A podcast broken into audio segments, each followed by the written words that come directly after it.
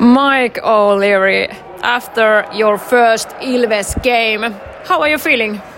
I feel good. Obviously tired. Uh, it's been a long couple days, but the guys are so welcoming and the staff is so friendly that they've made the adjustment to Europe pretty easy for me so far.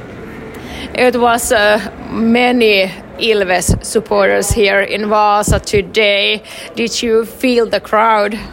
Yeah, I think it was hard not to feel the crowd. I think for me, this is an experience that I'll remember for the rest of my life. I've never been a part of a game like this where the fans are so into it, and it was an away game. So I've never experienced anything like it, and it was incredibly cool.